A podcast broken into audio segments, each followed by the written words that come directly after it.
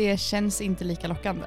Nu ska vi prova en övning. Det är så mycket adrenalin. Det är inte så alltid. Okej, gör en utvärdering. Att prova är bättre än att göra ingenting. Det är ju verkligen då alltså både relation och prestation.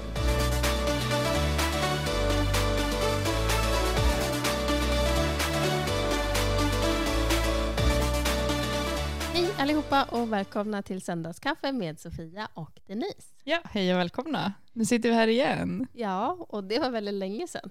Ja, gud, det var som du sa, att eh, när poddade vi senast? Det känns som att det har vi inte gjort på ett tag. Jättelänge sedan.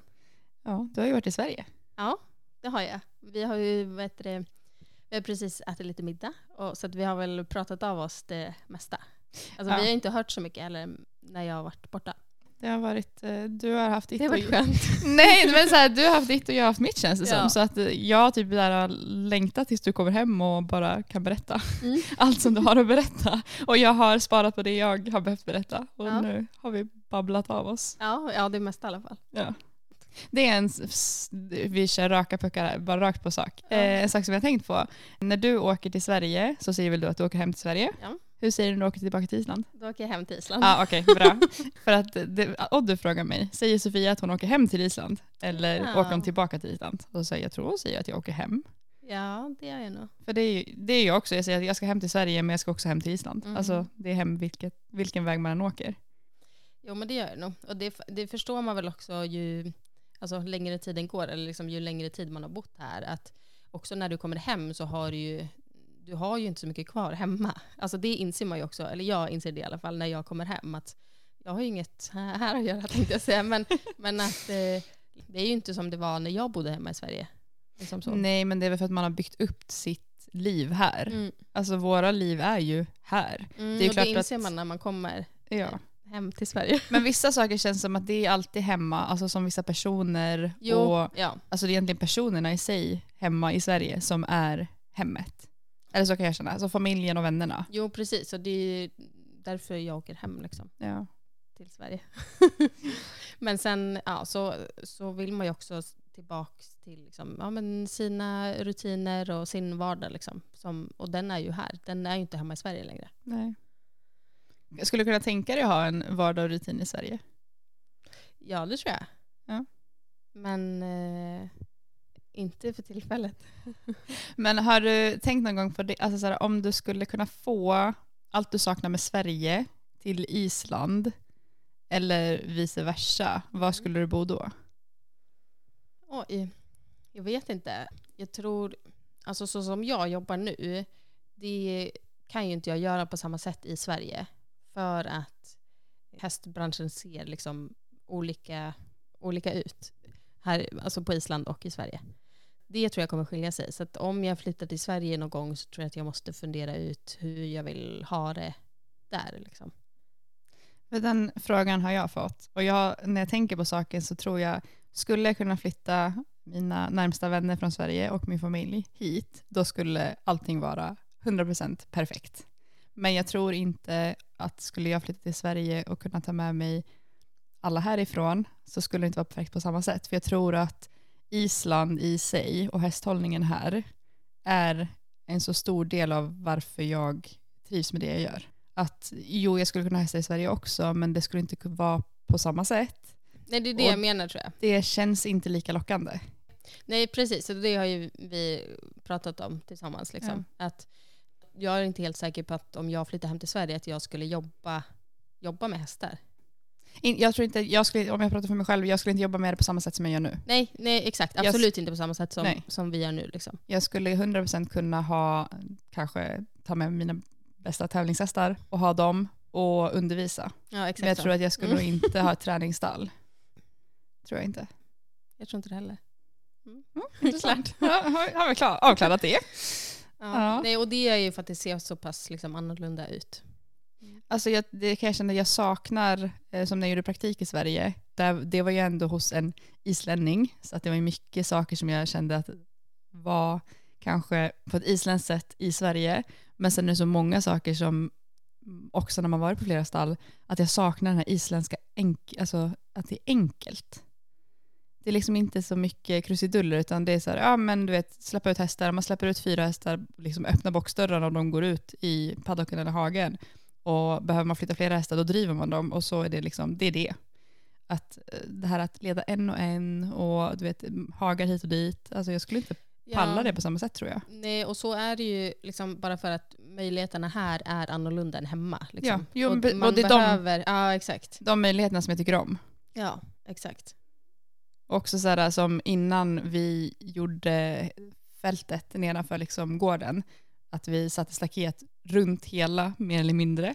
Då släppte vi bara ut dem, hästarna liksom i stallet och oj då, råkade de gå ut på vägen, ja men då fick man bara driva tillbaka dem. Eller oj, nu sprang de upp bakom huset. Det var så här, ja ja, det hände.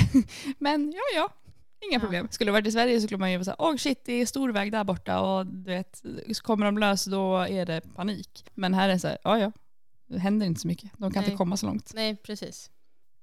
Ja, det är lite skillnad. Det är ju som att ha, alltså jag tänker ofta på det med eh, min hund. Alltså jag tänker inte på att jag har henne för att det är väldigt lättsamt. Alltså jag öppnar ju bara dörren och hon springer ut och är lös hela dagarna. Ja. Men skulle jag ha hund och bo i lägenhet skulle jag nog tycka att det var ganska mycket jobbigare. Ja, också framförallt med en border collie som behöver ganska mycket. De ska inte bo i lägenhet. Nej, det kanske inte det är ultimata för dem. Känner jag bara spontant samma sak med mina barn.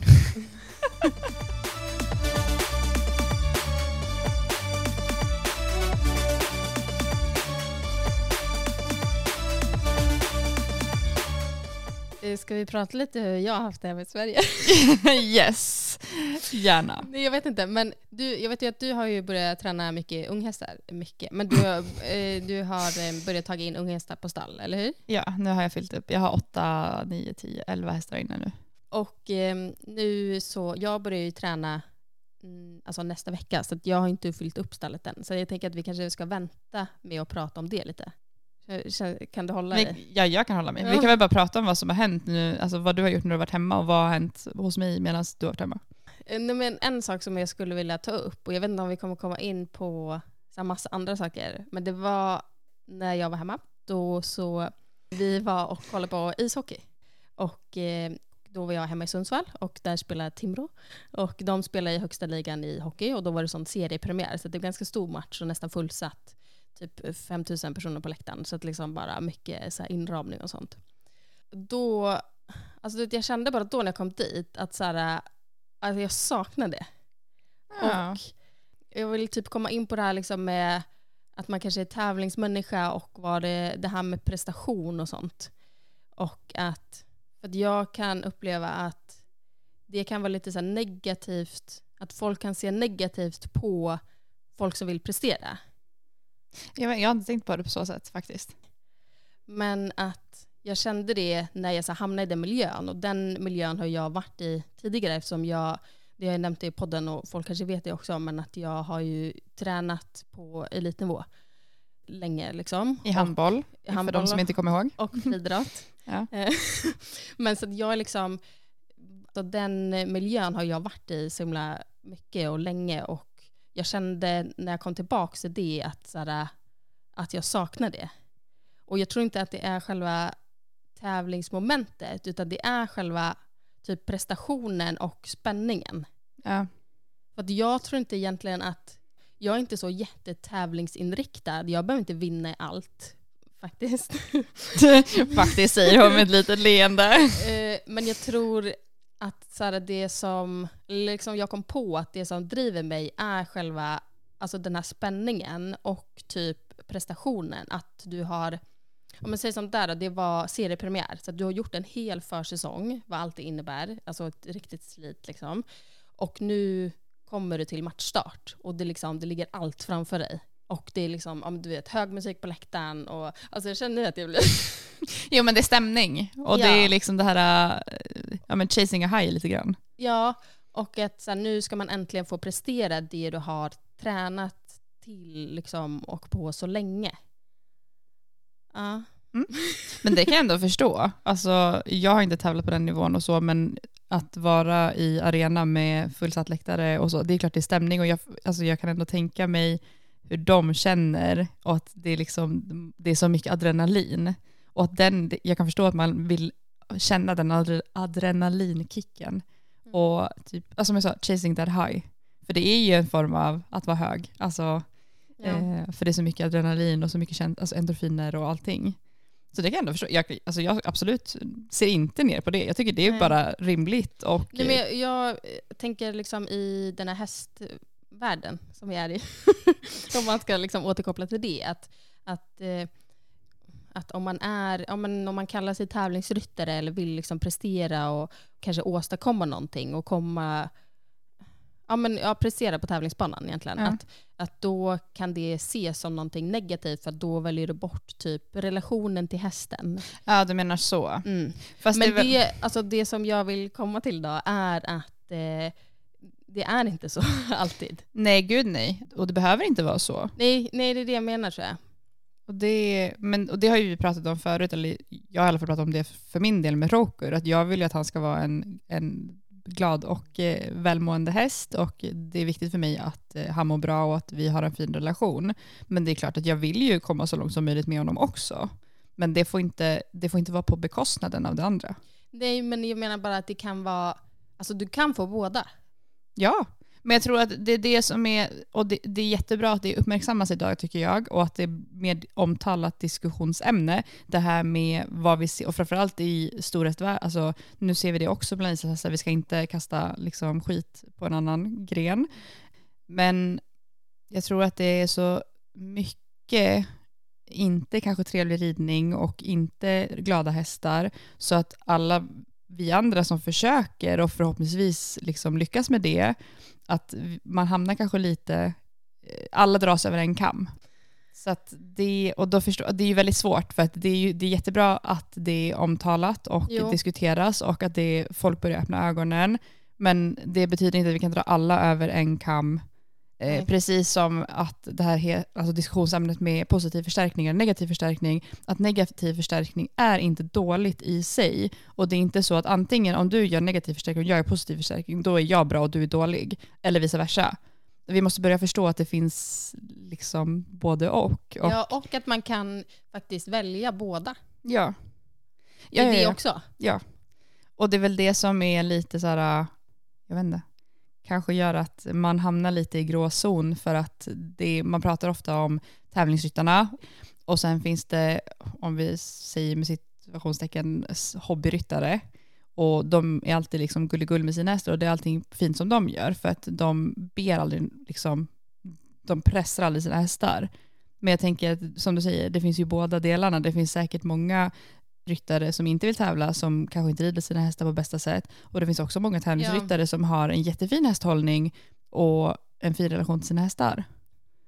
Så att Mm. det är väl det farliga när vi börjar dra alla över en kam. Mm. Ja, nej, det är bara liksom, jag tänkte på det väldigt mycket. Ja, Det blev liksom ett sånt moment. Och att det blev för mig, eh, jag tror att det är det som jag tycker är alltså bland det roligaste med att hålla på med hästar. Alltså det är att bli bättre. Alltså, Och- och, det är ju och säkert då för, i min, för mitt egen del så hade det varit oavsett vad jag hållit på med. och, och det är ju därför det är därför jag tycker om att tävla, för att då, det är ju ett kvitto på det. Att du har lagt ner jättemycket tid och jobb och Mm. du får ett kvitto på hur det har gått. Liksom. precis. Och det, det pratar jag faktiskt lite om i en eh, artikel. Säger man artikel? Jag vet, jag vet inte ens vad skillnaden på artikel och krönika och sånt Alltså, ni vet vad jag menar. En text i en tidning. Ehm, det här med för att, och just den här skillnaden på tävlingsryttare och eh, att vara tävlingsryttare eller hobbyryttare eller vad ska jag säga, fritidsryttare, kanske är bättre ord. Att eh, för oss som du säger, tävling, det är ju vårat kvitto på träningen. Alltså vi, vi, träningen är ju liksom det största vi gör och sen tävlingen använder vi lite som på ett mått, liksom, okej, har vi blivit bättre eller inte i just det här vi gör just nu? Det ju inte, gäller ju inte allting i vår träning, men mycket. Och att som fritidsryttare kan du göra precis samma sak genom att göra utvärdering på hästen. Att du kan fortfarande liksom sätta mål och få ett kvitto på din träning genom att göra bedömning själv. Och att jag tror att det är det kanske många känner tappar motivation eller att man så vet inte riktigt vad man ska göra för att du har ingenting att jämföra med. Förstår du vad jag menar? Mm. Ja. Så jag tror att det är också en sak så här, jag tror att alla vill bli bättre, alla vill göra bättre och alla vill sina hästar sitt bästa. Och då gäller det bara att hitta var, hur gör vi det mätbart på ett sätt som funkar för var och en. Och just, så, det har ju vi lärt oss i skolan, det här med utvärdering. Och det tror jag att det gör vi omedvetet på alla hästar utan att vi skriver på ett blad. Alltså vi vet att när vi tar in hästen i träning, då var den styvare i höger sida. Eller den stod inte still när vi hoppade upp. Eller den var lite passtaktig i tölten. Och så medvetet så tränar vi hästen utifrån det vi vet, informationen vi har samlat. Och sen så tränar vi för att göra den bättre och vi, kan, vi känner av efter två veckor, okej okay, hästen är mjukare i höger sida, hästen har rensat sig i takten, alltså den är renare i tölten. Traven är mindre fyrtaktig. Vi gör det omedvetet, men för någon som inte har gjort det på samma sätt som vi har lärt oss i skolan kan det vara jättebra att bara, okej, okay, nu ska jag börja träna, träna min häst. Okej, okay, gör en utvärdering. Vad, hur funkar det här? Hur funkar det? Och sen så bestämmer man bara, okej okay, efter två månader så gör jag en utvärdering igen. Antingen har det blivit bättre eller inte. Och då vet man det, att okej okay, har det blivit bättre, superbra. Om det inte har blivit bättre, vad måste jag göra annorlunda? För det är ju så vi gör, det är därför vi tävlar. För att vi vill ha ett kvitto utöver våra utvärderingar. Men vi vill liksom utifrån att någon sätter upp så. Okej, så här ser det ut just nu. Bra. ja, bra. Ja, lite så. Jag kände bara att jag ville ta upp det. Alltså vi har ju pratat liksom om det här, alltså mycket bara vi också, på olika sätt. Ja. Så. Ja, nej. Så att jag kände också bara att jag saknar det. Mm. Liksom den, Men den då grejen. tar du väl bara in det nu då när du ska ta in, fylla stallet genom hästar och att eh, det, det är det du kör på. Det får bli så. Ja. Det låter jättebra. Skulle du säga att du är tävlingsmänniska? Ja, det är jag nog. Jag tror, men jag tror inte jag upplevs som en tävlingsmänniska utifrån. Och jag tror att där, de som har lyssnat på podden och de som har träffat oss på riktigt, eller så in real life, de skulle nog säga alla dagar i veckan att du är mer tävlingsmänniska än vad jag är. Men du är också mer så, du, dels har du tävlat på elitnivå, alltså du har faktiskt presterat och att du, du pratar på ett mer tävlingsinriktat sätt än vad jag gör kanske. Jag sätter det mycket mer in i mig. Ja, exakt. Jag tror många inser inte hur, alltså hur mycket jävlar anammande finns i mig, i mig själv. Det är bara för att jag visar inte utåt. Nej, och att du då kanske tävlar mer mot dig själv. Ja, ja, jag tävlar 100% mot mig själv. Och jag kan vara lite så att men jag bryr mig inte vad andra tycker. Lite så. Bara som en sån en detalj när vi tävlade i Västerlandsdeltin. Och kommentatorn sa hon rider utan alltså, nosgrimma. Och bara, Åh, så hon håller det enkelt där ute på landet. Så här, ja, borde inte alla göra det? Alltså, det är bara jättebra. Alltså, jag, jag bryr mig inte vad ni tycker, helt ärligt. Eller någon som tyckte att jag borde ha nosgrimma för att hästen öppnade munnen lite två gånger. Jag bara, "Ja, ja, det är din, din åsikt, jag tänker inte göra det, men för all del. Alltså, så jag kan också vara så, jag bryr mig inte så mycket eh, vad andra tycker. Nej, för att du har en plan liksom som du Ja. följer. Jag tror att jag är ganska alltså jag är nog så lite lugn i mig själv i planen. Alltså jag har så här, okej, nu ser det ut så här, men ni ser inte var mitt mål ligger någonstans. Alltså ni ser inte hela den här backen jag har framför mig som jag redan satt upp att dit ska jag. Men jag är nog väldigt, jag är nog egentligen ganska dålig förlorare. så här med spel och sånt. Ja. Mm. Nej, jo men jag är tävlingsmänniska, men jag, jag vet inte. Jag behöver inte nödvändigtvis tävla VM eller eh, rida på största arenorna. Det är också mycket tävling varje dag i mitt liv, känner jag. Bara det att eh, kunna göra saker på bättre, mer hästvänliga sätt i vardagen, i träningen. Finna nya vägar. Det har jag också tänkt på de senaste dagarna. Jag är nog ganska orädd för att prova nya saker och det är jag ganska glad för, att jag är orädd för att misslyckas idag. Alltså jag är såhär, ja ja, skiter det sig, då vet jag det. Alltså lite sådär. Att det, man vet ju inte om man inte provar. Nej. Och det är så skön Det känsla. Det är en jätteskön känsla för att det vet jag att så har jag absolut inte alltid varit. Jag har varit så mycket perfektionist. Så att det har varit så här, om jag, och det är ju inte så, men jag tror att många kan känna igen sig i det att om jag misslyckas är jag misslyckad. Mm. Det, det är ju inte så det är, men man kanske känner lite så att, att man, är en, man är misslyckad om det inte går bra. Och det har jag släppt ganska mycket. Det är klart att jag har mina stunder precis som alla andra. Men jag kan känna så här, ja, ja, jag provar det här, funkar inte, så okej, då vet jag det. Det är inte hela världen. Nej, så är det ju. Det var ju ganska svårt, kommer jag ihåg, när man, alltså i skolan, för då var det hela tiden, alltså det som var fokuserat på var ju det som var dåligt. Ja. Liksom, för att man skulle bli bättre. Det känner man Eh. kanske inte alltid då. Nej, det var väl ja, jag kan säga, det var inte, jag var inte den enda på hela skolan som tyckte att det kunde vara lite jobbigt ibland. Nej. Men så jag vet i alla fall nu, som när jag har haft eh, tjejer att jobba hos mig här, det har jag alltid försökt säga till dem att så här, du prova bara. Mm. Alltså, för att jag vill inte att någon ska känna, alltså som jag vet att jag kunde känna ibland, liksom, att man vågar inte göra någonting för att man är rädd, rädd att det ska bli fel. Mm. Så att liksom bara, tänk inte så mycket utan prova bara och så får vi i så fall prata om det efteråt. Att, eh, att prova är bättre än att göra ingenting. Ja men det är väl här att den som aldrig gjort fel har hellre provat något nytt. Mm. Alltså det, till, det, det liksom hör till att sorry, vill du lära dig nya saker då måste du göra fel. Lite så. Det, det, och det sa jag till eh, hon som jag undervisade här igår på min forsum. Att jag bara, men prova bara. Det värsta som kan hända är att det inte funkar. Och så what? Vad händer då? Hon bara kollar på mig med ett leende. För att hon har inte tänkt på det förut. Hon var lite så här, ja ah, men han går lite nä-" Jag bara, nej. Okej, men prova då att eh, be honom gå lite längre bort då. Eller se vad som händer ifall du låter honom gå där han är nu. Eller prova att ställa dig lite mer till hans höger eller lite mer till din vänster. Alltså whatever. Och hon bara, ja. Alltså så, här, som att, ja det kan jag ju faktiskt. Och bara, ja. Inte hela världen. Jag tror att jag sa, nu har jag, jag har ju undervisat lite grann när jag har varit hemma, och jag tror att jag säger det ibland, nu ska vi prova en övning, men Ja. jag vet inte riktigt hur det kommer gå. Precis. Gud, det säger man väl ganska, eller jag vet inte med Ja. dig, men det säger man ganska ofta. Jag säger, nu fick jag en idé här, jag har ingen Ja. aning om det funkar, men vi provar. Ja, för vi vet ju inte heller. Nej. Och speciellt om man träffar alltså, nya ekipage eller alltså, så här, vissa övningar är du inte helt säker på hur, de, hur hästarna kommer ta det liksom, eller om ryttaren klarar av. Mm. Men att så här, nu, tänker, nu provar vi en sak här och så ser vi bara och så tar vi det därifrån. Så att prova en gång bara och så... Den gjorde jag också senast nu på eh, Riding Weekend. Jag här, bara, alltså jag har ingen aning om det här kan gå eller inte, men jag satte upp du vet, skum, de skumgummibommarna som jag har. Satte upp dem i ett zigzagmönster och så fick de rida skänkelvikning. Dels med hovarna, liksom, alltså att bara hovarna ska följa zigzagmönstret, framhovarna. Och att eh, de skulle gå med bommen mellan fram och bakhovar. Så de hade bommen liksom under magen Ja. i skänkelvikning. ja. Och det var så här, jag, bara, jag har ingen aning om det kommer funka. Jag vet inte om våra hästar klarar av det, men ni provar. Funkade det? Ja. Ja, okej. Och sen var det bästa för så hade jag klinik och de frågade bara, kan du visa övningen? Jag bara, "Ja, ing- alltså absolut, jag gjorde med kolka liksom som inte, som inte är så mycket tränad. Så jag bara, ja, vad är det värsta som kan hända? Att det inte funkar, det var inte hela världen. Så jag gjorde det och hon klarade det faktiskt väldigt bra.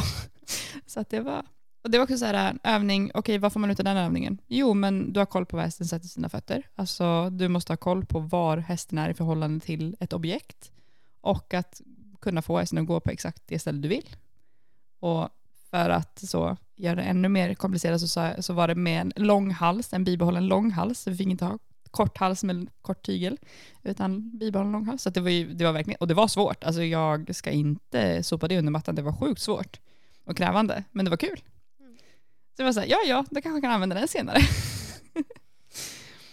Jag tror jag, jag använder nog mycket av eh, det som eh, vi jobbade lite med på när vi red för Mette. Ja. Lite så övningar som hon gjorde där Ja. i undervisningen nu. Kul. Det var kul, där man lärt sig någonting nytt. Man fått med sig någonting liksom. Ja. Mm. Ja, jag vet inte, ska, vill vi säga något mer på ämnet som jag började prata om?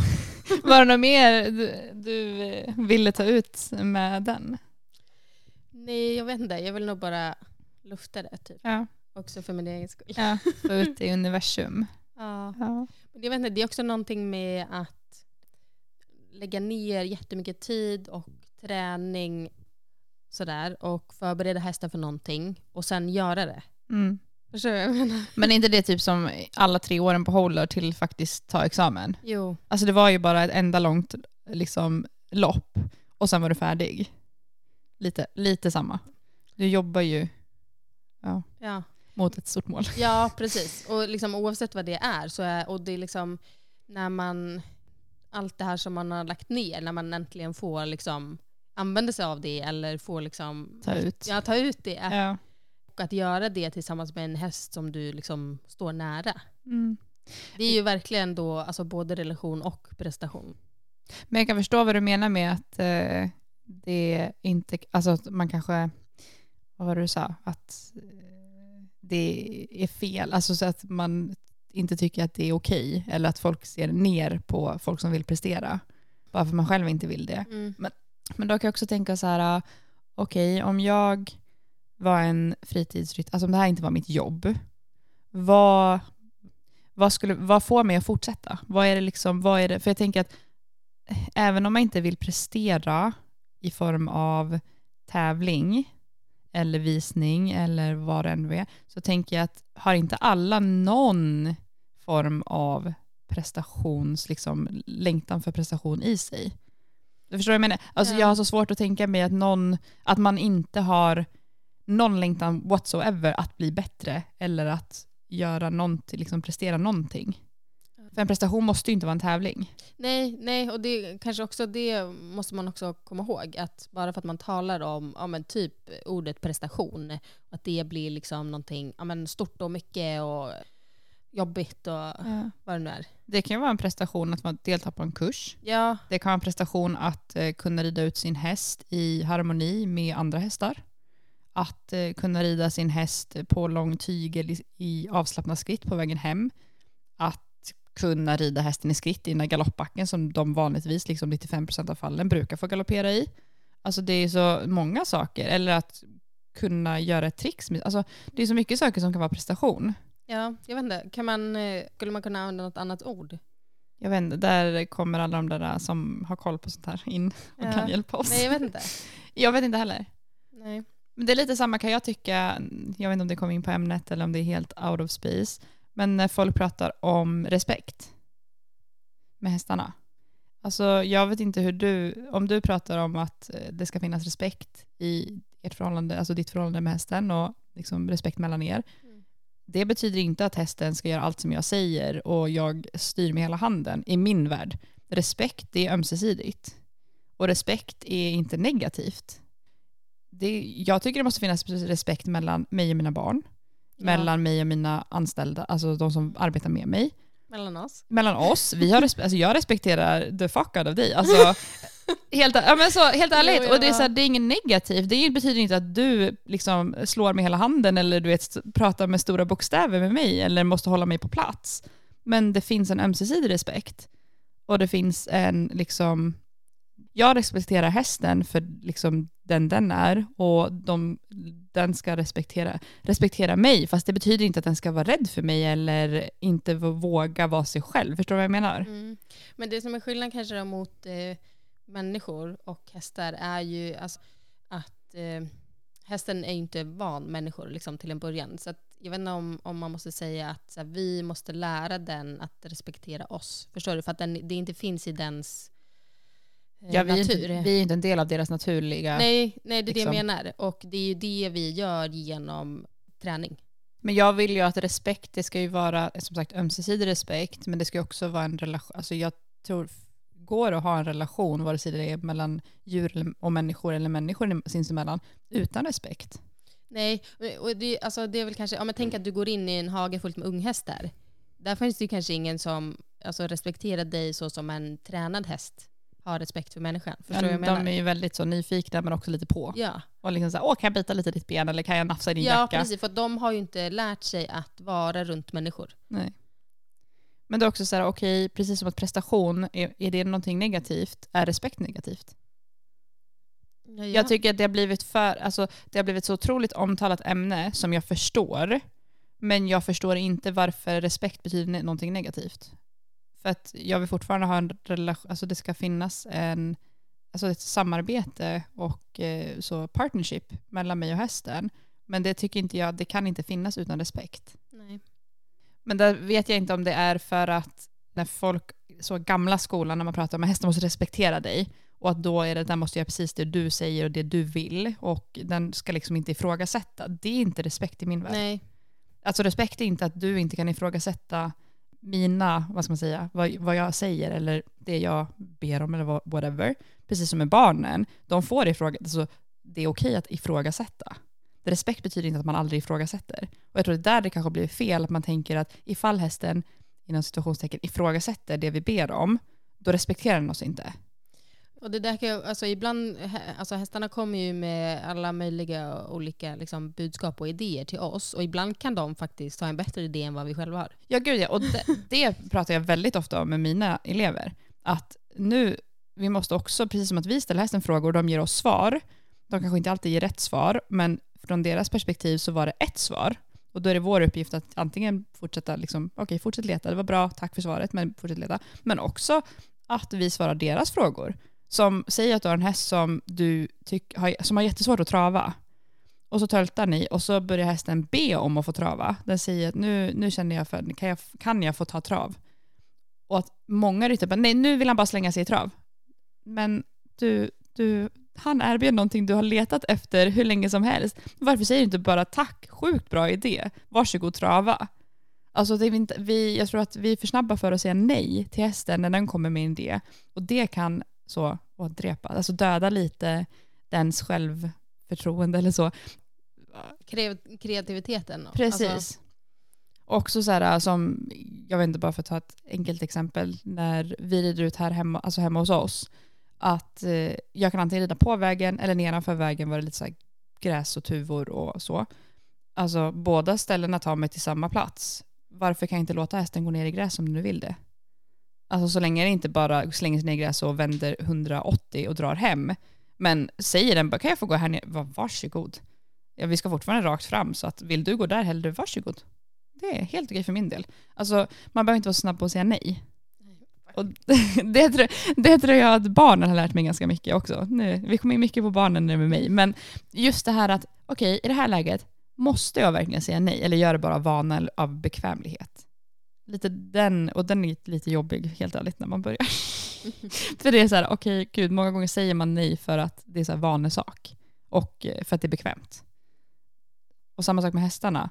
Måste jag säga nej till hästen som ber om att få, alltså fråga, kan jag få gå ner i, vet du det, på mjukare delen av den här ridvägen?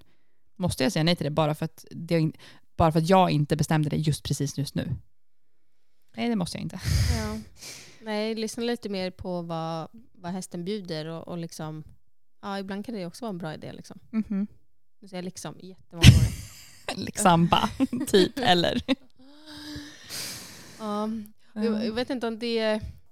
Nu är det kanske, det är ju lite annorlunda då, eftersom vi jobbar med det här, men jag tror att jag, alltså också eftersom jag har hållit på med idrott, så tror jag att jag kanske ser mig själv som alltså en tränare. Alltså jag är ju en tränare liksom, Mm. men att man kanske har den inställningen liksom. Att så här- Liksom. Nej. Sorry, jag var tvungen. det går att klippa. Men att, ja, och att man kanske utgår lite från den liksom, rollen som en, ja, men, tränare för ett lag eller en eh, vad säger man, adept, liksom en Ja. atlet eller så. Att man har den inställningen att jag gör allting för att du ska bli bättre. Mm. Och det är klart att, alltså har jag, det vet jag ju själv också som har spelat i lag, har du en tränare som du inte har respekt för, eller inte litar på, eller du vet, har ingen tro på, då kommer du inte göra ett bra resultat. Nej. Och där är så här, det var så intressant med henne som jag undervisade igår. Hon är faktiskt lärare, vilket här- det tyckte jag var väldigt roligt. För att hon sa det, alltså jag, jag vet inte vad det är, men jag är faktiskt jag är jättebra pedagog med barnen och jag är faktiskt en bra lärare. Jag bara, ta på dig samma roll med din häst. Du, du ska fortsätta säga till liksom låta honom veta vad, är du, har- vad har du för förväntningar och var liksom ligger ramarna och liksom hur, liksom, nu adaptar jag det du säger. Ehm, hur vill, förväntar du dig att er relation ser ut? Vad har du för förväntningar av honom? Så att han vet det. För att hon sa, bara vi gick in i ridhallen så sa hon, ah, nu, kolla nu går han går bara framför mig och går över mig. Och jag var så okej, okay, jag ser inte riktigt vad, vad han gör, men ja, okej. Så ville hon att jag skulle prova, jag gick med honom, inga problem. Han höll sig precis liksom jätte så artigt vid min sida och bara jättetrevlig. Hon, ja, nu gör han inte så, inte med dig. Och så säger men vet du vad? Fake it until you become it. Du måste ha lite mer tro på dig själv och vara var hans lärare, var hans guide. Precis som att du guidar barnen genom skolan, guida honom igenom träningsuppgifterna. Och att jag tror att ifall man börjar tänka på sig själv som hästens guide, att då blir det mycket roligare. Precis, ja, eller bara det, som liksom passar en. Som, för mig är det så lätt att gå till ett sånt exempel, liksom, också för att jag har eh, ja, men haft många olika tränare. Och eh, man har ju ja, men varit med om jättemånga olyckor. Och det beror väl kanske också lite på hur man, alltså hur man själv är som person i liksom sin relation. Alltså så, precis som att eh, man passar ihop med olika människor så passar man ihop med olika hästar. Men för oss då som tränare är det ju superviktigt att kunna anpassa sig efter Individen. olika individer. Liksom. Men Ja, ja, sen ja. när det kommer till att säga att vi ska välja tävlingshäst till exempel, då blir det ju att man går till en individ som, som Passar passar, en. och att den passar mig. Eh, För att som eh, vi två tycker om helt olika typer av hästar. Liksom. Så att om vi skulle välja två helt nya tävlingshästar så skulle de se väldigt olika ut, Ja. tror jag. ja, om vi skulle träna i stall tillsammans så skulle vi antagligen inte ha problem med att dela upp hästarna för att vi Nej. tycker inte om samma typ av hästar. Så jag skulle tala de som du inte tycker om och du skulle tala som jag inte tycker om. Lite så. Vilket är bara jättebra. Ja, det är ju bra om man är två. Det kan ju vara svårt om man är själv. Eh, Jag pratade lite med, när jag var hemma nu, jag träffade Lisa Mm. Lantz som vi har ett eh, avsnitt med, om man vill lyssna på det. Men då pratade vi faktiskt lite om det, att eh, som hon också driver ju träningsverksamhet och så, och precis som jag gör här. Och ibland så skulle man vilja ha ja, men en liksom, andra åsikt om hästen eller få se hästen med andra ögon. Ibland så kan man ju inte det, alltså som i mitt fall då, och Mm. som för henne också. Att eh, det är speciellt någon som är då väldigt olik en själv. Det är ju nästan det bästa. Ja, gud ja. Man får ju ut väldigt mycket av det. Men där tror jag, jag vet inte, jag tror jag som person är nog ganska så flexibel. Så ibland, om man har träffat människor och så kan någon säga att den där, hon, han eller hon var lite så här, lite, det var lite krävande på det här sättet, eller de var lite speciella. Du vet, då kan jag vara så här, jag tänkte inte ens på det. Alltså det, det bekommer mig inte riktigt. Alltså jag, jag tror inte jag, vad ska man säga, stämplar folk eller så hakar upp mig på vissa egenskaper. Utan det är så här, ja det är en människa och jag menar vi har alla våra olika egenskaper och det är så, ja ja. Alltså, Ja, det där är olika. Det där kan ju påverka andra människor mer eller mindre ja. om man är runt personer som är väldigt, väldigt olika en själv. Ja, jag tror att alltså, som för mig, det påverkar mig väldigt lite. Jag, har inte, jag tar inte det personligt och jag tycker inte att det är jobbigt. Jag tycker, vissa kan, och du vet sådana människor som säger "Ja, jag vet jag är, ganska, jag är, en, jag är en lite jobbig människa eller jag, det här var lite jobbigt. Eller nu var jag lite dum. Och jag säger nej. Nej. det bekommer mig inte. Alltså, jag tänker inte på det. Samma sak med hästarna, att jag på något sätt, jag försöker inte stämpla dem. Det är så här, ja, du är en häst och jag är öppen för vem du är och utifrån dina egenskaper och personlighet och så vidare så hittar vi ett jobb som passar dig. Vad det nu än må vara. Men det är inte alltid så lätt. Nej. Speciellt med, alltså, med hästarna. För att det man, det är klart att du har ju hästar som är mer eh, favoriter än andra istället. Ja. Oavsett.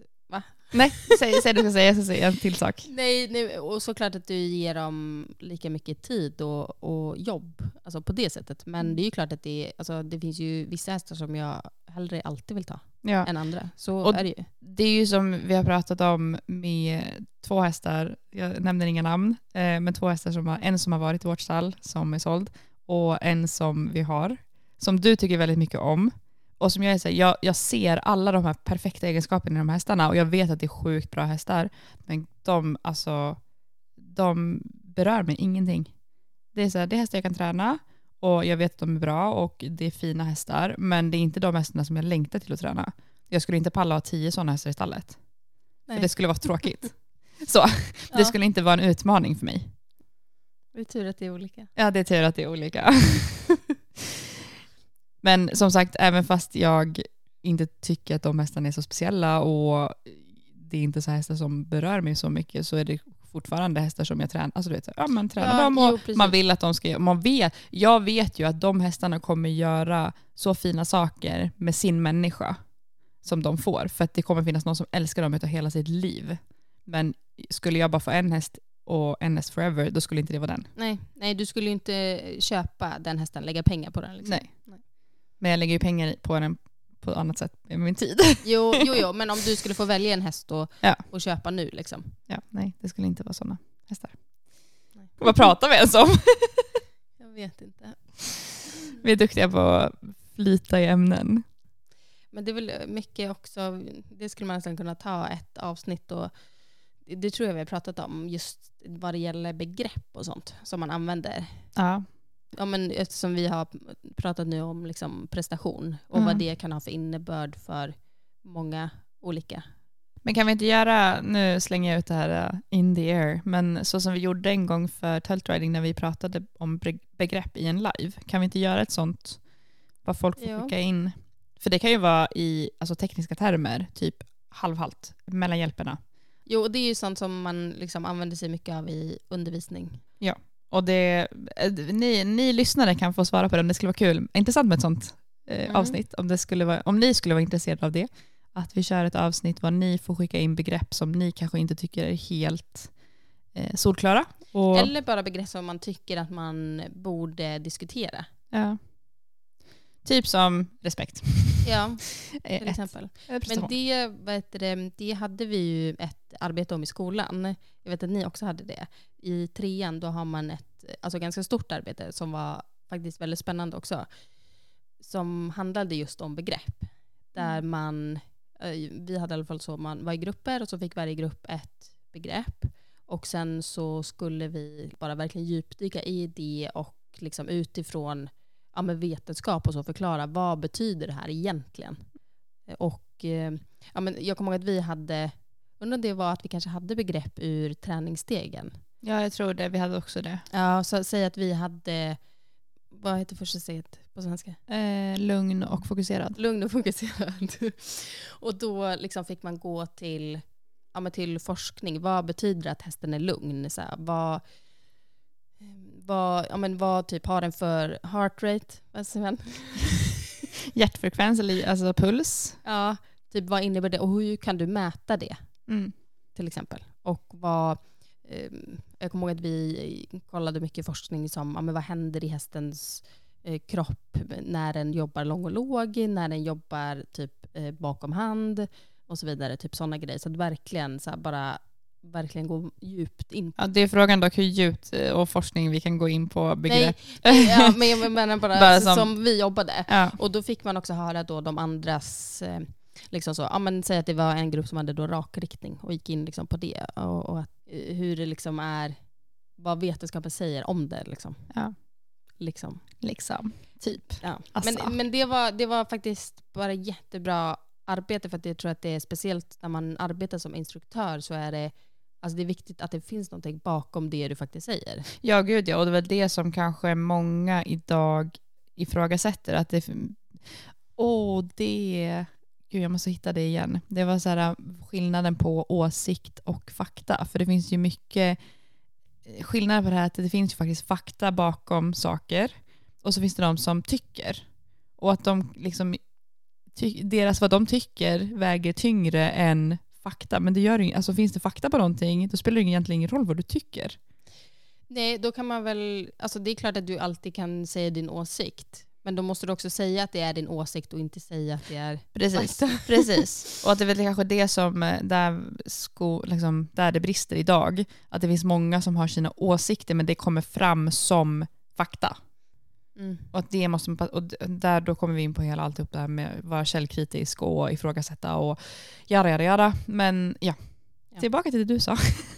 Nej, men jag bara ville ta det som exempel. För Ja. det, man lärde sig väldigt mycket och eh, alltså, från allt det man lärde sig i skolan så har ju vi lärt oss att vara ja, men, sjukt källkritiska och eh, absolut inte säga saker som vi inte har belägg för. Och det tror jag att alltså, det sitter ju fortfarande i en, bara vi sitter här i podden och pratar.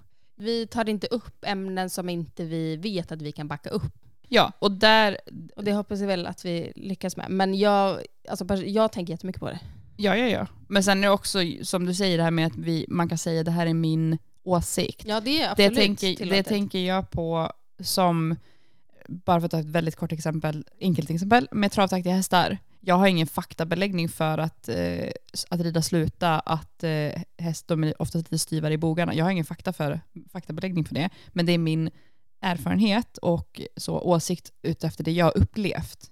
Att ofta så de är ganska rörliga i halsen men saknar rörlighet i bogarna. De saknar stabilitet i ryggen och liksom liksom. ah! eh, stabilitet och bärighet, i- alltså att de bär bättre med bakbenen. Eh, ofta svarar de inte halvhalt tillräckligt bra, så att de svarar oftast inte fram och stopp tillräckligt bra. Det här är ingenting jag kan backa upp med fakta, men det är min Det är ju för sig sånt vi har lärt oss i skolan. Ja, ja, ja. Men jag skulle inte kunna ifall någon frågar, okej, var, var finns fakta för det här? Då, det jag skulle inte kunna gå och säga, ja, men, ja, och var är eh, forskningen bakom den liksom? Nej. Eh, Nej precis, och så, sånt, eh, alltså, forskning på sånt finns ju inte. Alltså, det finns ju inte mycket forskning överhuvudtaget på islandshästar i ridning. Och det är väl det som gör att, eh, hur ska man säga, att, vad, vad är det som säger att det vi tycker och vår erfarenhet, att det är bättre än vad Pelle i Jönköping det behöver säger? inte vara. Nej, men det är också så här, ibland kan jag, tänka, kan jag känna att det är väldigt svårt för det, det är som balansgång mellan, det finns fakta och forskning på vissa saker, men så vissa saker har man lärt sig av erfarenhet och av att ha tränat ett säkert 200-tal, alltså 200, 200 olika hästar. Det är svårt att forska på det kanske. Men det, vi kan, då kan man bara säga det här är min åsikt, eller det här är min erfarenhet. Erfarenhet. Ja. Ja. Jag kan Med inte, jag kan inte säga att det är så, men min Nej. erfarenhet, eh, då oftast så, 99% av fallen funkar det här. Men eh, på tal om forskning så var det ju, det kommer ju göras, eller det har gjorts nu på VM, gjordes det ju, det är, det är inte klart, men de samlade ju in eh, information om ryttarna och eh, hästarna och utrustningen på VM. Ja, tyngden. Mm, Mm. precis. Vet du när det kommer komma? Nej, jag vet inte. Jag bara såg att det var på gång. Ja. Men eh, ja, Och det är ju också som en sån sak, eh, väldigt omtalat ämne idag, tyngd på ryttare, och det är ett väldigt känsligt ämne. Och det finns ju forskning på det, jag har börjat forska, men då känns det som att det glöms bort ibland i den diskussionen, det som Gudrun, som har varit eh, en av de som har forskat på det, när hon, själv, hon säger själv att det är, det är så många olika parametrar som spelar in, så det är väldigt svårt. ja, det är ju som allt. Alltså också bara för att det kommer ett forskningsresultat får man också alltid kolla på hur gick studien till och typ hur många hästar var med och så vidare. Ja, och som hon säger, det kan ju bero på ålder på hästen, eh, underlag, eh, vilken gångart. Alltså det är så många faktorer som spelar in, så det, att säg, dra, dra liksom ett strå, okej 20% av hästens tyngd, det är max. Men så spelar det också roll vad, Mycket annat. Mycket sa. annat. Mm. Men att- det är bara jättebra att det har eh, börjat gjort. Liksom. Och de har ju, gjorde ju alltså ett jättestort jobb med den, den studien. Eh, så att det ska bli spännande att se vad, vad som kommer ut nu i framtiden efter det här eh, på VM. Då. Ja. ja, och bara jätteviktigt ämne att forska på. Mm. Så att eh, bara go. Mm. Go dem, helt klart. Mm. Ja, bra. Det skulle vara, på tal om det ämnet, det skulle vara intressant att se hur hästarna reagerar fysiskt, alltså så, göra mätningar på vad som händer i hästen när en lätt och väldigt obalanserad ryttare rider och när en tyngre ryttare som sitter i väldigt bra balans rider. För det är ofta det, och det tror jag att många har hört, att belägg, typ belägg för att det är okej med en tyngre ryttare är för att en ryttare i bra balans är bättre än en lätt en ty- lite tyngre ryttare i bra balans är bättre än en lätt ryttare som är obalanserad. Och det finns, kanske, det finns ingen forskning på det, men det är vad många säger och vad man kanske tycker, att man har det som erfarenhet, att man tycker det. Och det kan jag tycka, det skulle vara intressant att Ja. få liksom lite bara bekräftat. Är det så? Ja. Eller bara vi som tror det? Jag vet inte hur, om det har gjorts något sånt på, på stora hästar.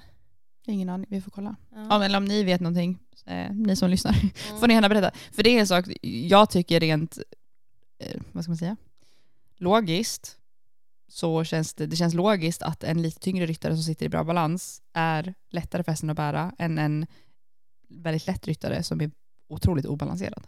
Men jag har ingenting som kan belägga, alltså inget belägg för det. Så det, det är bara det jag tänker rent så logiskt. Ja. Jag läste ju mycket om sånt när jag gjorde mitt eh, examensarbete. Det arbetet som jag gjorde var, handlar ju om eh, alltså, eh, ryttarens fysiska vad säger man, kapacitet. Ja. Eller alltså så, eh, fysiska state. Ja. Physical Eh, state på engelska. Ja. Är det du tänker på? Ja, precis. Och, ehm, och då jämförde jag det mot ehm, ridprov som var gjorda i skolan. Mm. Så då läste jag mycket allt möjligt, såna, typ hur eh, ryttaren påverkar hästen på olika sätt. Liksom.